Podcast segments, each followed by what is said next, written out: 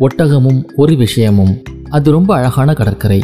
மாலையில் குழந்தைகள் குதூகலத்துடன் தங்கள் பெற்றோர்களோடு வந்து கடற்கரையில் உலாவிக் கொண்டும் உட்கார்ந்தும் காற்று வாங்கி சுண்டல் ஐஸ்கிரீம் போன்ற தின்பண்டங்களை சாப்பிட்டுவிட்டு கடல் ஆலையோடு விளையாடி செல்வார்கள்.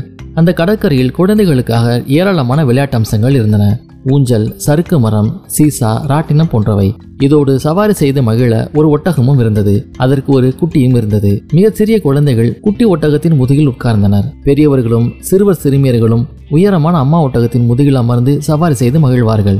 ஒட்டகமும் அதன் குட்டியும் பயணிகள் ஏற்றிக்கொண்டு சென்றன. குட்டி ஒட்டகத்தின் மீது உட்கார்ந்திருந்த ஒரு சிறுமி ஒட்டகத்தால வேகமா ஓட முடியாதா என்று ஒட்டகத்தின் பாதுகாப்பாளரிடம் கேட்டாள். இதை கேட்டவுடன் குட்டி ஒட்டகத்துக்கு கோபம் வந்தது. கோபத்தால் வேகமாக உடலை குலுக்கி பயணிகளை பயமுறுத்தியது. அப்போது அதை அம்மா ஒட்டகம் சமாதானம் செய்தது. டே செல்லம் நீ இப்படி கோவப்படாத. மனிதர்கள் நம்மை பற்றி ஏளனமாக பேசுவதையெல்லாம் நீ கண்டுக்காத. இது சம்பந்தமா உனக்கு ஒரு கதை சொல்றேன் கேள் என்று அம்மா ஒட்டகம் கதை சொல்ல ஆரம்பித்தது. முன்பொரு காலத்தில் நைல் நதிக்கரையில் இருக்கும் எகிப்தில் ஒரு ஒட்டகம் இருந்தது.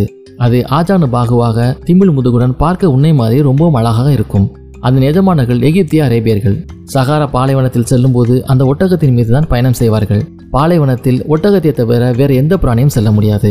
ஒரு நாள் ஓய்வாக இருந்தபோது அந்த ஊரில் இருந்த தனது நண்பர்களான குரங்கு நாய் முயல் குதிரை போன்றவர்களை சந்திக்க அந்த ஒட்டகம் சென்றது. ஆனால் அந்த நண்பர்கள் ஒட்டகத்தை கிண்டல் செய்வது போன்று நடந்து கொண்டன நீ மச மசன் இருக்கிற கேஸ் என்றது நாய். ஆடி அசைஞ்சு நீ நடக்கிறதுக்குள்ள விடிஞ்சே போயிடும் என்றது முயல்.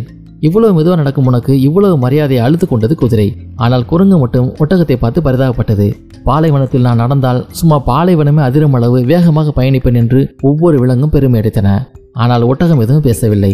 உன்னை இவ்வளவு கேலி செய்கிறார்கள் ஏன் அமைதியாக இருக்கிறாய் என்றது குரங்கு. இது கேலி இல்லை நண்பா அவர்களது அறியாமை. இவர்களில் யாருமே பாலைவனத்தை பார்த்தது கூட கிடையாது. அது எப்படி இருக்கும் அதில் நடப்பது எவ்வளவு கஷ்டம் என்பதெல்லாம் எதுவும் இவர்களுக்கு தெரியாது. தண்ணீரே குடிக்காமல் பல மாதங்கள் தொடர்ந்து நான் உழைப்பது இவர்களுக்கு தெரிய வாய்ப்பில்லை. பாலைவன கப்பல் என்று மனிதர்களை நீ புகழ்வதும் இவர்களுக்கு தெரியாது. அதனால் என்னை பற்றி பேசும் தகுதி இவர்களுக்கு இல்லை. ஒரு விஷயத்தை மட்டும் நீ ஞாபகம் வைத்துக்கொள். அதாவது தகுதி இல்லாதவர்கள் நம்மளை கேலி செய்தால் நமக்கு கோபமே வரக்கூடாது. சிரிப்பு தான் வர வேண்டும் என்று குரங்குக்கு பதில் சொன்னது அந்த ஒட்டகம். இவ்வாறு கதை சொல்லி முடித்தது அம்மா ஒட்டகம். கேட்டியா செல்லும் நீயும் அந்த ஒட்டகம் மாதிரி நடந்து கொள்ள வேண்டும். பிறர் நம்மை கேலி செய்கிறார்கள் என்று நினைத்து கவலையும் படக்கூடாது. அதே சமயம் நம்மை கிண்டல் செய்பவர்களின் தண்டிக்க முற்படக்கூடாது என்று தன் குட்டிக்கு அறிவுரை சொன்னது அம்மா ஒட்டகம். அம்மாவின் அறிவுரையை கேட்டு சமாதானம் அடைந்தது குட்டி ஒட்டகம்.